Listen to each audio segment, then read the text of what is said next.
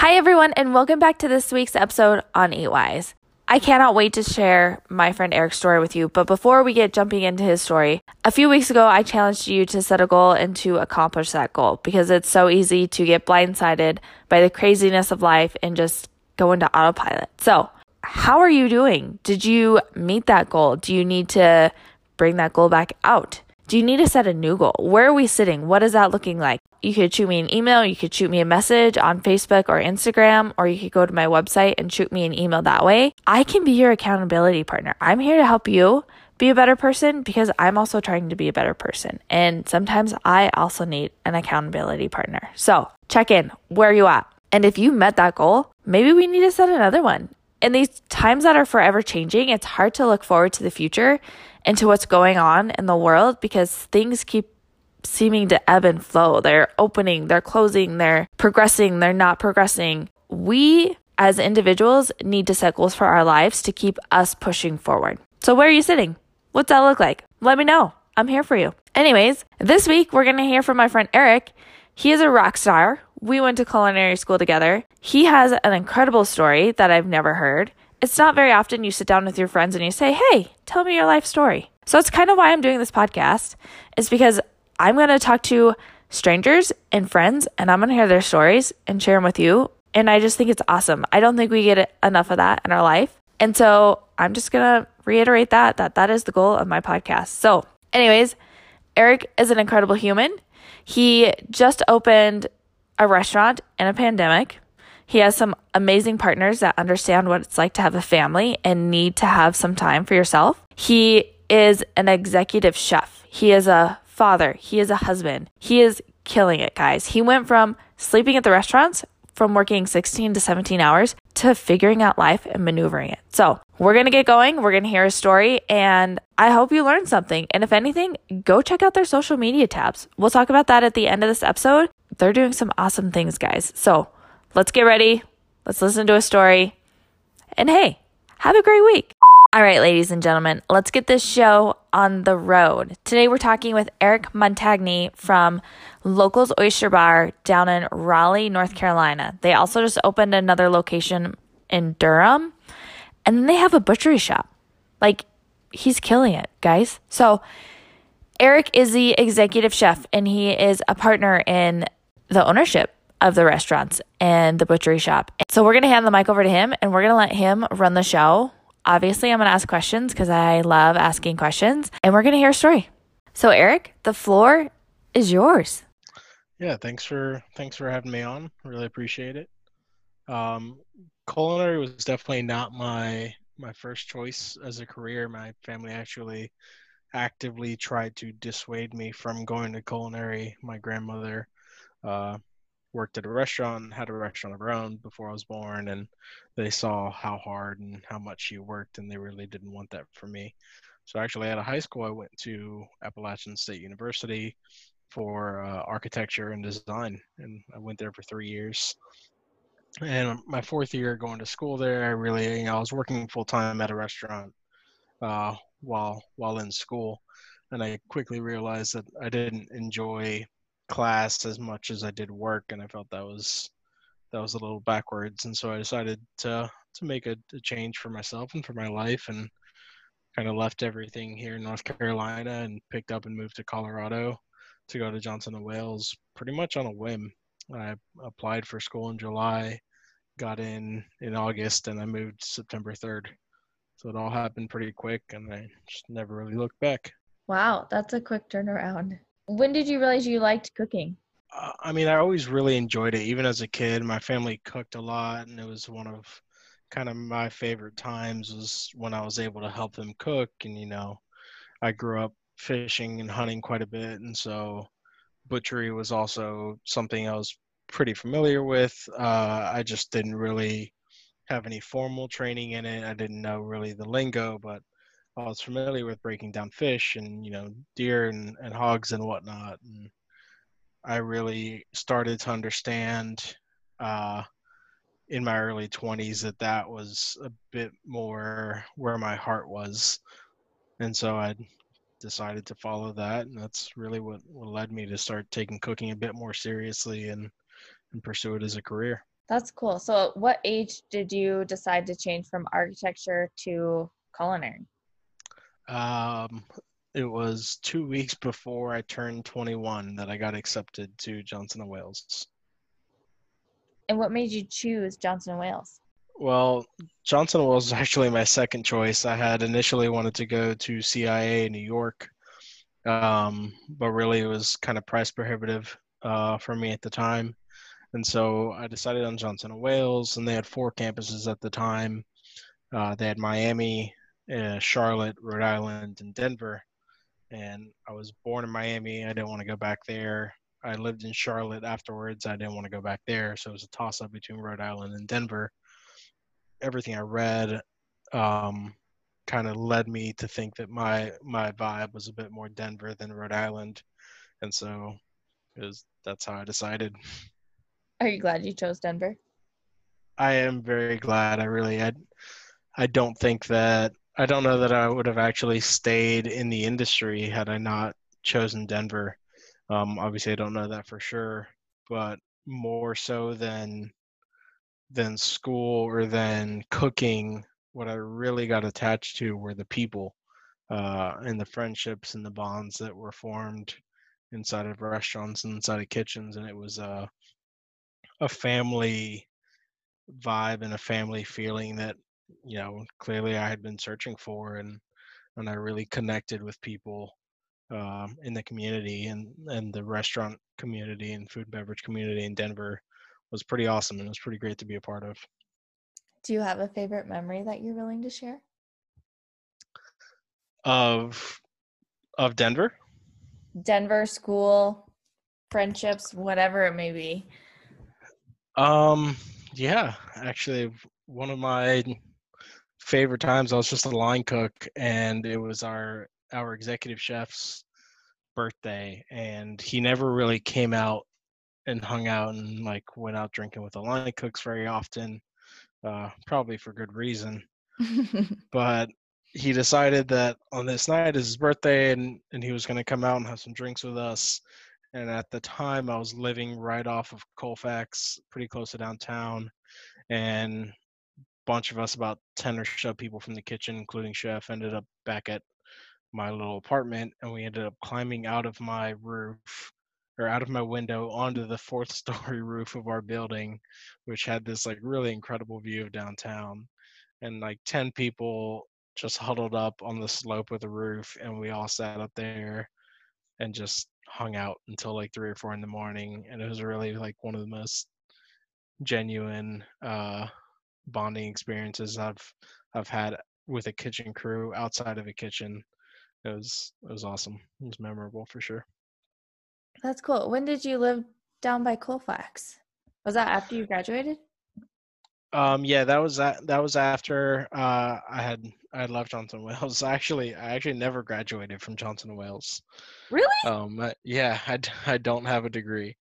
Uh, yeah, I all I had left was my internship, and I had I was already a sous chef at the hotel, working sixty plus hours a week, and they declined to allow me to do my sous chef or to do my internship at the same place that I was working at. I was going to have to go get another job, another unpaid job. Uh, and I, I couldn't do that. I couldn't take it because that would also mean a demotion for me at work. I would be going backwards to being a line cook in order to accommodate for the extra hours at a different location. Uh, and so it seemed like a like a step in the wrong direction for my career, and so I ended up opting out, um, which in the long run you know, who knows if it'll pay off or not? Because I obviously still paying back those student debts or those student loan debts, but I don't have the the degree. Um, but really, it, I don't regret it. You know, I really I enjoyed my time at Johnson Wales. I really enjoyed my time in Denver. Uh, my first year, especially at Johnson Wales, I think was was really great for me. Not only in making friendships that have that are still active now. I mean, I think you and I met my first year there. I think it was your first year there too. I'm still friends with like very close friends with a lot of the people that I met there. Um, it just never panned out that I was able to finish my degree. Damn it. That I kind of sucks, but Yeah, oh well. yeah. I mean, I, I don't want to. I never really wanted to uh, to dwell too much on it. Uh, I guess it happened for a reason, and things have seemed to turn out um, fairly well for me without it. And so, you know, maybe I'd, I had to work a little bit harder, but I, I got to where I wanted to be. Yeah. So what did life look like afterwards? Uh, so afterwards, I really I, st- I stayed in Denver for about three years after school, and I didn't bounce around too much. I pretty much worked at uh, the hotel, both in the restaurant and in the banquet department, and then I left there to go work at 12, uh, which is probably w- still one of my favorite and most uh, fond memories of cooking that I've ever had because it was just such a unique kitchen, a unique crew, um, and the the the design of the of the menu and the way that the food worked there was really engaging and new for me. Um, we completely developed new menus every month. That's why it was called 12, uh, 12 menus a year. And so the first of every month, regardless of what day of the week that fell on, we launched an entire new menu. And sometimes that fell on a Wednesday and it wasn't so bad. And sometimes it fell on a Saturday and it was really bad. but it it really made me learn very quickly um, how to think on my feet, how to think through a dish, how to taste through a dish, how to cost food effectively, how to maintain profit. Uh, it, it taught me a lot in a very short amount of time because I I had to. I, I didn't have a choice. I mean, I got hired there as a line cook, and within about two months, I was chef de cuisine and pretty much writing and overseeing menus there.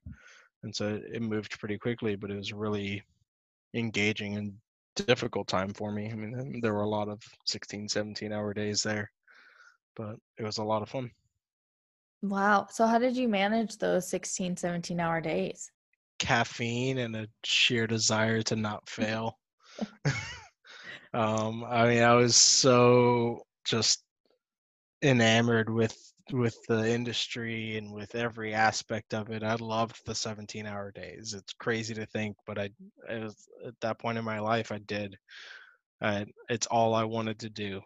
Every second of every day was focused around food, around cooking. Um, we were closed on Sundays, and on every Sunday, the entire restaurant staff, front house and back of house, would gather up in Cheeseman Park. We would cook out together. I mean, it, it was really it was a family. There was no schedule there. Everybody worked every day we were open. Um, it was just a really small team, and it was an incredibly talented team.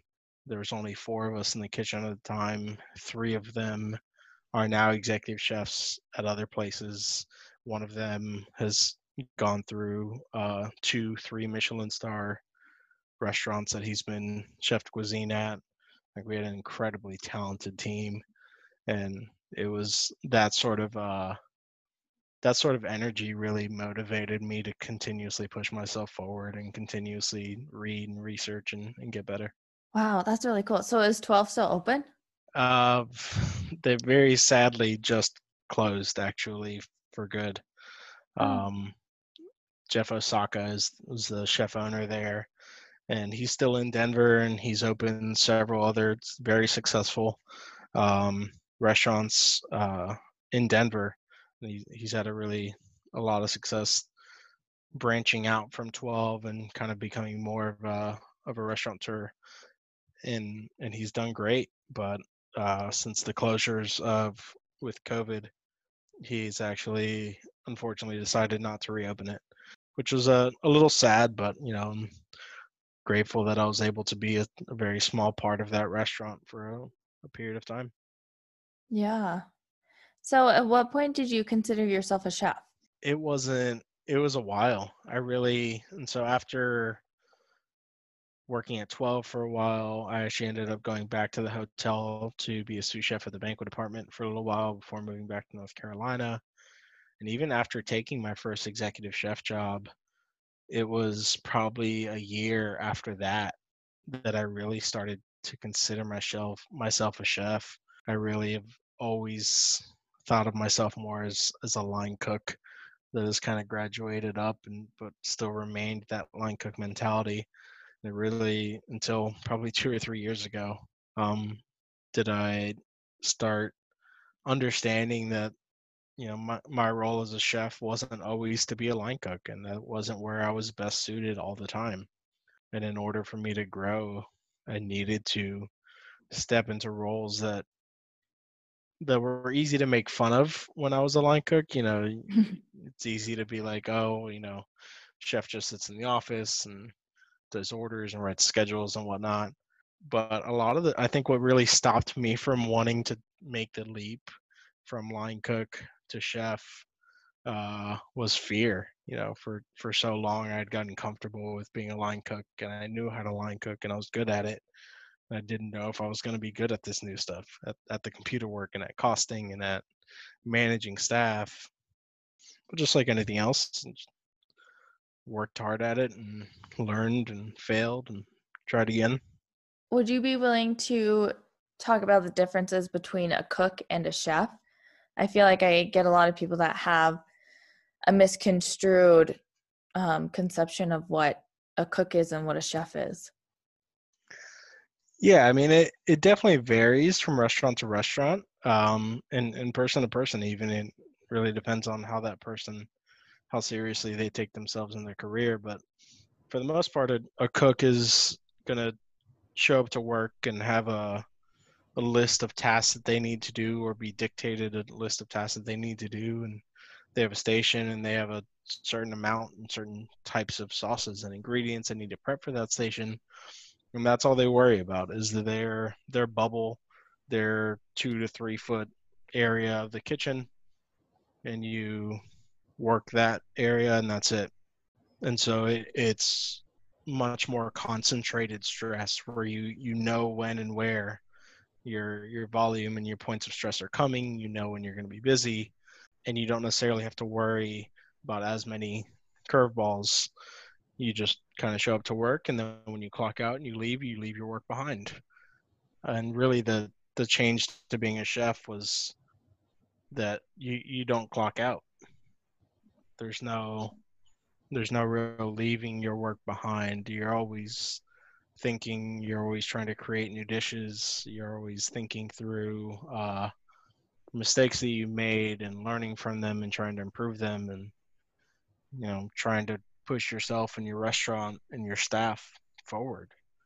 And that's i think was the biggest difference for me was uh, less of a of a tunnel vision on one station or one set of dishes and a broader picture and really removing yourself uh, from from that pinpoint focus and trying to see the big picture and do what's best um, for the team as a whole. So is that what you have done with local oyster bar? Yeah, you know, I really, I, I think I'm pretty lucky to have stumbled onto the group uh, of partners that I have here. Seafood and fishing has always been very dear to me personally, my dad commercial commercially fished out of South Florida when I was before I was born, and even briefly after I was born, and I grew up fishing and on commercial boats, and so fishing's always been a big thing to me, and I was able to team up with the folks, uh, my now partners, to to open this restaurant, and they've really encouraged and enabled me to to be creative and to think outside of the box. And some of my uh, like life goals they were i've been able to to follow them through this restaurant. You know I, we've got uh, some pretty lofty goals and a lot of them geared towards uh, sustainability and longevity for the seafood industry because you know, fools we understand that you know the the world as we know it and at our current rate of consumption isn't sustainable. And so we, as stewards to the ocean, need to do our part to try and, and be better. And so, really, my focus is in how do we find better utilization for not only highly desired species, but then how do we create markets for um, lesser thought species? How do we create markets for cuts and for parts of fish and for animals that typically aren't aren't consumed in in the Western world? And so that that's been really energizing for me. For on average, a fish yields about fifty percent fillet out of its weight.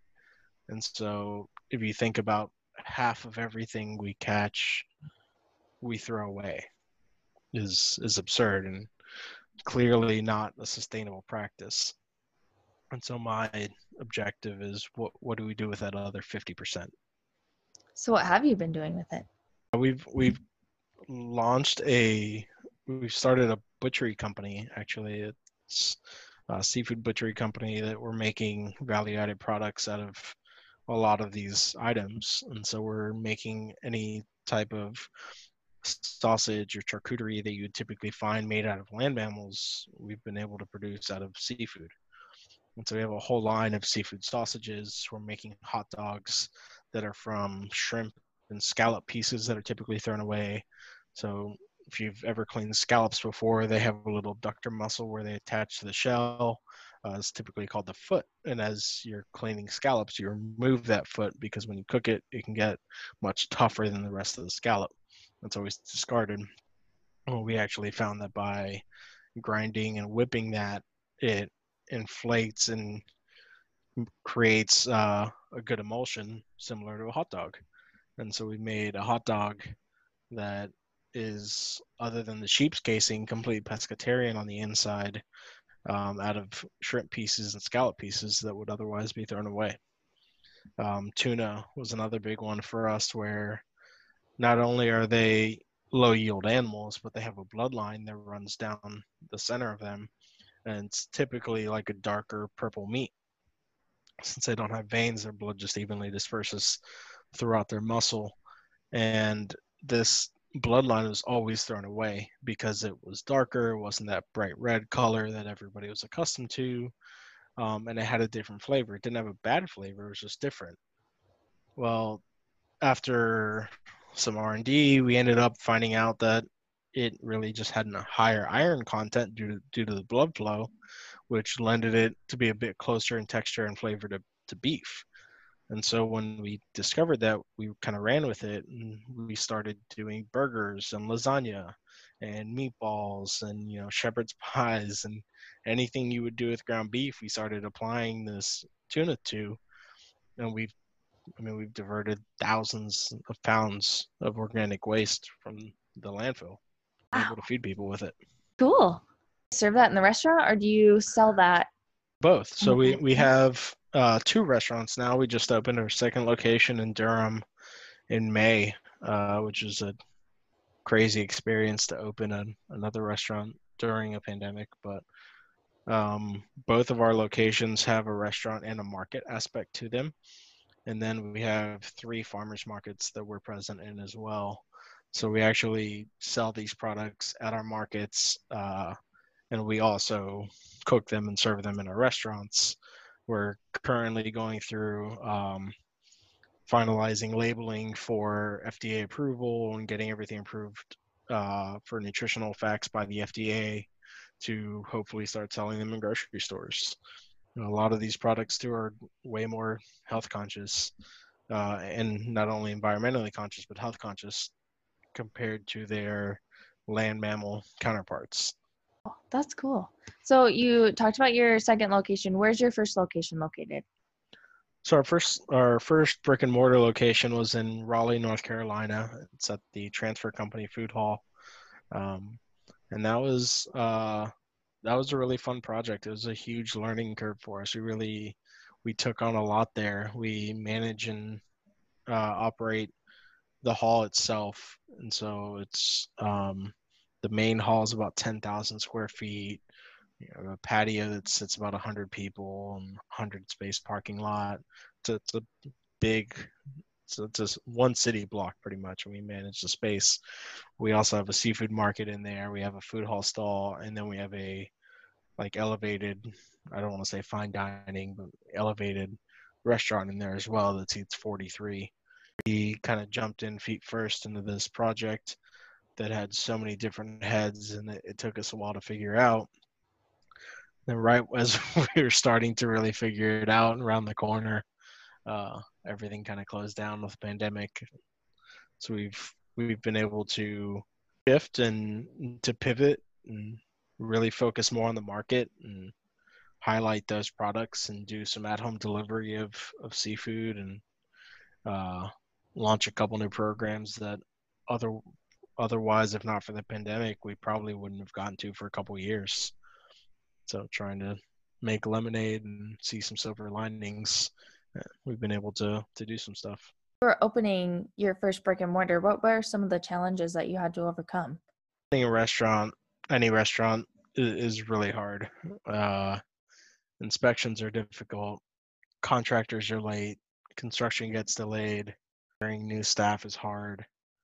Really is uh we we got actually very lucky with the staff that we hired. I think we had a really incredible management team. I think we hired some really talented people right off the, the start and we've been able to to maintain and to grow those folks. I think one of the hardest parts um, was actually the our customer base and our new customer base about these off the wall things that we were doing. You know, we weren't your typical oyster bar where you were just going to go get a dozen raw oysters and, you know, a, a, fried fish basket. We were serving weird things like a tuna bloodline burger and chicken fried fish collars and hot dogs and pastrami made from swordfish and ham made from tuna. And so I think the the expectation was different from the reality when when folks first came in, but as as scary as that was, we believed in it. We stuck with it, and we're, we're uh, you're thriving. Happy to see that people liked it, and, and we're we're still here and we're still doing it. We've got a lot of support. Um, so, how did you overcome some of those hiccups? Just pushing through and really you know, listening a lot, listening to our, our staff and their feedback and listening to our customers, um, allowing ourselves to take chances and fail, but not letting it deter us from the goal. Um, I think was the hardest but most rewarding part for it all. It was, there were definitely times, you know, every day for the first three months, I thought this is the day that nobody's going to show up no one's going to be here. and I think it's a natural feeling to have. It's like you spent we spent two years trying to build that place and get it open. Get to day one, you're like, well, hold on, is anyone going to come in? um, and so it's really unnerving. Uh, but every day, at least one person showed up, and so we just kept kept moving forward and kept trying. Cool. What was the first day like? It was crazy.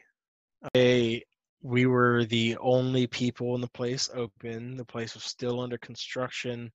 There was like a massive 25 foot tarp that like blocked off half of the building. I even announced that we were opening. We like told a few friends and we just unlocked the doors to see what would happen and like started playing music. It was great. people showed up and people were supportive and you know it was we opened with with a very slim team. It was myself and my sous chef and that's it. Uh, and we had our general manager up front and that was that was the entire staff that and our partners have servers. We didn't have bartenders we didn't have dishwashers no prep cooks. It was that was it. And we just all wherever we needed to be at the time and clean bathrooms or scrub dishes, whatever it was, we did it and we did it together. Also, what probably helped in kind of building our our relationship, both personally and professionally, as as a par- group of partners and a upper management team. It was kind of going through those tough few months of really bootstrapping it and doing it yourself, and it enabled us to then hire and train correctly when when it did come time to train people because we had we cleaned the bathrooms. You know, we changed the keg lines and prepped every single vegetable and fish that came through there. Team building. Yeah, it really was. I mean, it was it was a ton of work, but everyone, you know, when when someone was having a bad day, you just you help them out and you do what you can and you help them push through it. And we had a strong enough team that uh, we were able to to carry each other through. I was creeping on your Instagram a few days ago. It says that you offer classes. Do you still offer classes, or will you once you're able to open full Uh, capacity? Doing classes right now. Um, you know, of what we do, a lot of the classes we were doing is really requiring us to be pretty hands-on, to be working shoulder to shoulder in both of the oyster shucking classes and fish filleting classes. Those are two things that that we think uh, keep a lot of people from buying whole fish and taking it home, and from buying oysters and taking them home. It's really just a, an unfam- unfamiliarity uh, with the product, and you know, a lack of knowledge that that deters that. And so these classes, really, we started doing them as a with a goal of just teaching people about the product and about the process and about respecting the product so that they felt more empowered to be able to do this themselves at home and then you know then possibly show somebody else.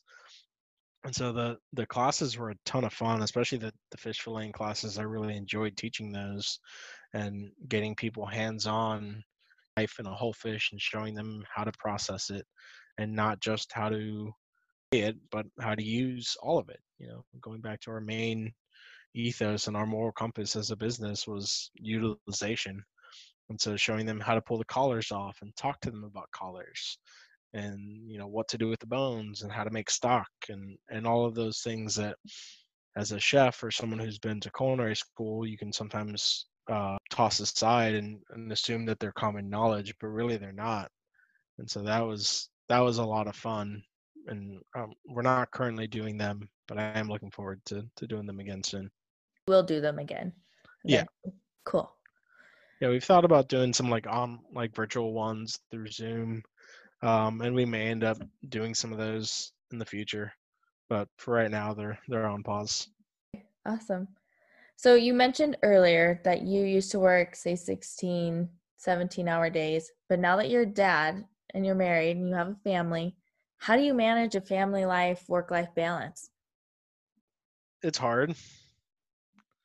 There's no there's no denying it.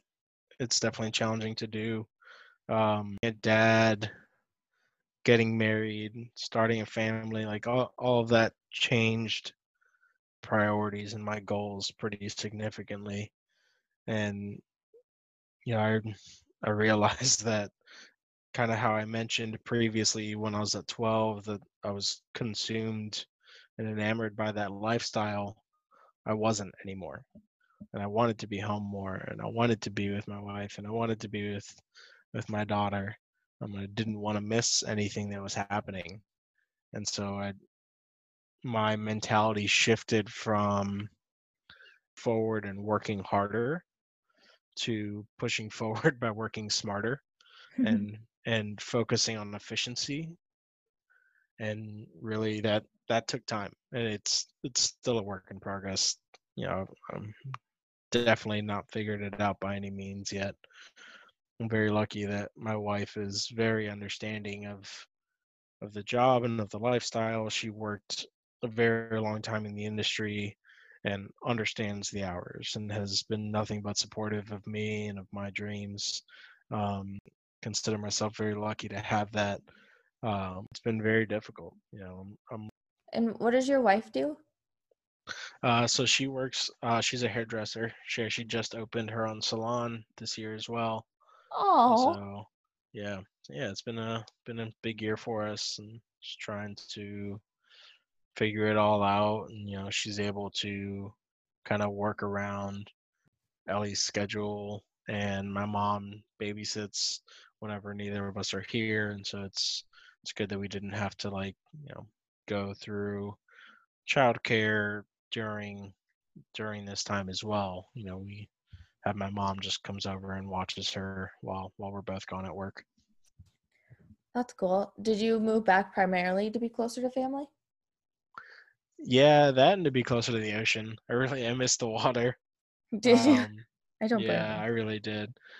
And so to be closer to family, um, you know, my my last year there in Denver, I lost my grandmother and I wasn't able to I wasn't able to talk to her see her before she passed. I wasn't able to make it home for the for the funeral.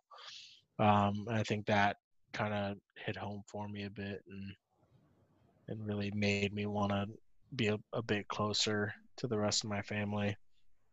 And you know, at the time, Denver was getting very expensive to live in, and as cost of living was going up, the the pay for line cooks was not. yeah. So I kind of had to had to make a decision. Yeah. That's crazy. Denver just like boomed. Everybody moved there. Yeah, yeah. I I feel like once legalization happened, it just took over, and so many people moved in, and housing became so expensive. I mean, the last place I lived at was 600 square feet. We paid $1,700 a month. What? It was just insane. It was like Colfax and Downing. It wasn't like I was in the heart of downtown. I wasn't even in a great neighborhood. Is this where you guys went all out on the rooftop? Um, no, no, that was at the house before. Mhm. Uh, this is like a newer apartment complex, kind of right between downtown and Cheesman Park. Um, Mm. it's just so wildly expensive. I just, I mean, two, the two of us that lived there both worked time and a half. We both worked 60 hours a week and could barely afford to just pay the bills. And that's just not a, that's not a lifestyle I'm interested in. No, um, there's in the whole work, working to live. No. I'm lucky also to again have the partners and the team that I have at work that they value and and livelihoods and work life balance more so than I think a lot of people that I've worked with previously did and they encourage that and so I think we have a really good culture of checking each other and making sure we're not overworking and we're not too stressed. And if we see one another in that situation, kind of saying something, calling each other out, and like, hey man, you're you need to go home for a little while. You need to take some times off. You need to take a weekend. Uh, I'm blessed to be in a situation where where people care in that way. That's awesome to have that accountability, especially at work when it's so easy to just stay there and work. Yeah, I mean there were there have been several nights before I, I had a family that I slept at the restaurant. Uh, there have been multiple 24 hour plus shifts where I never saw the daylight before. And that's just not a reality anymore. And, and it never should have been, to be honest. You're, you're not productive after that many hours. It doesn't matter who you are, your mentality, or how hard you work. Uh, you, the human mind, I don't think, is made to do that. Uh, and definitely not the human body. It takes a toll. And I, I really, I hope to never have to go back to, to that again. As much as I don't regret it now, I think it made me appreciate the situation I have now. And I, I actually think fondly on, on those memories of sleeping in, in the restaurant and using a bag of towels as a pillow or sack of aprons. Goodness. You said you were making dinner for your daughter. What do you make for dinners at home?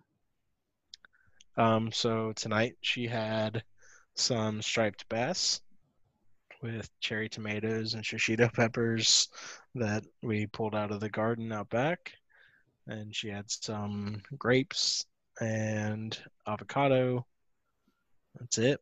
Um, and then, you know, my wife and I kind of have the the seconds of whatever she's eating typically to try and reduce the amount of cooking we're doing. So we had a salad with fish and avocado and shishitos and tomatoes and whatnot, and keep it pretty simple. But we've been you know, it's also really changed how having a a daughter changed how I how I eat pretty Oh. significantly. Um, and it's something that I definitely didn't expect. But I eat much healthier. I take much better care of myself now than I did in the past.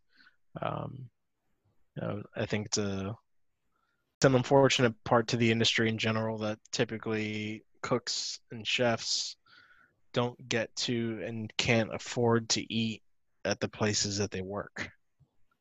And so most of my meals when I was coming up as a cook were either inhaled at work out of a quart container, like leaned over a trash can as quickly as I could, or at one or two in the morning from a greasy spoon or fast food restaurant. And it's not a healthy lifestyle. And so my life now focusing on what she eats has changed the way I eat. Um, proxy now, those are the products that I buy, and that's what we have in the house are healthier things for her. And so my snacks aren't so much potato chips as they are cherry tomatoes or cucumbers or you know oranges. She's a very picky eater. No, she's she's done really great. Uh, she'll eat just about anything. It definitely she goes through phases. I mean, this morning she loved grapes for dinner. She threw all the grapes at the dog. so it's kind of uh it kind of depends on on her mood but overall she's she's pretty great about eating she's not super picky oh, well, thank goodness for her to turn your your eating habits around. definitely So, what advice would you give someone looking to get into the culinary world or open a restaurant? Looking to get into the culinary world research know what you're getting yourself into. It's going to be hard. The number one place you can learn and you can get ahead and you can set yourself apart is by reading. Read and research and read and look at what other people are doing and why are they doing it. Study the science behind food um, and really understand food on a different level and i think it it makes you relate to it and build dishes in a more effective manner. Number one advice for young cooks is just read. Read and ask questions and don't be afraid to fail. What do you Uh, suggest they read? Everything. I mean, I I've probably got everything cooking oriented. I, I've probably got 300 books that, that I've accumulated over over the years. um, from very scientific uh, molecular level chemistry of of food um, to cuisine styles that are completely foreign to me um, bangladesh and thailand and and areas that i've never been to area foods that i've never eaten but just understanding uh, and understanding how really every every culture pretty much has its its version of of a style of food. Every culture has a dumpling. Every culture has a sandwich. Um, the the vessel changes. The starch content might change. The source of sugar might change. Uh, but the the packaging and the final product ends up being of the same ethos. I think that's where understanding the science behind food helped me was that I was able to understand that the difference between a Chinese dumpling and a uh, was wasn't that significant, and they're you know thousands of miles apart when you talk about cultures, and but really at the end of the day, it's a starch that's been mixed with a fat and a liquid, and in cases typically a ground or pulsed protein or vegetable. Travel to those different countries and just taste how it is there, or does that even? yeah, all the time. Oh yeah, I mean that. I think respect for those cuisines also comes from reading and researching them. Um, read and watch shows, and you should educate yourself as much as you can. But I don't think there's probably anything that can replace immersing yourself in those cultures. Um, I've tried to read and research about traditional Western Chinese food. I would never claim that I knew how to cook Western Chinese food without ever going to Western China and spending time there and, and truly learning what it was about. Um, I think uh, at least can can learn about it in in the respects that I can from a distance and use that information to maybe influence the next dish I make. Would you give someone who's looking to open a restaurant? Open a restaurant. Um, I hope you've worked in restaurants before and you know what you're about to get into, or hire somebody that you trust that has, and then trust their judgment. I think one of the biggest mistakes I see people make as restaurateurs is that they don't think it's that hard and you know they come from a different industry and it seems very lucrative restaurants are also not lucrative business models uh, just to put that out there. This is a, purely passion driven endeavor. Um, you don't do it to get rich. And if that's why you're opening a restaurant don't. You're doing it for the wrong reasons. That's really understand what you're getting into and understand that it, that you're not your restaurant is probably not going to turn profits for the first two to three years. Pre-pandemic. Who knows what it looks like now. Um, but it really like doing this I, I couldn't see myself really doing much else. And that's what drives me forward. Not not a paycheck. And so if, if those are your goals then this isn't for you. Did you get to use any part of your architectural architectural background to help at this restaurant? Like to think so. I, I like to think that I definitely made some some design changes. It definitely came into play in our second location where I was much more involved in in design and layout.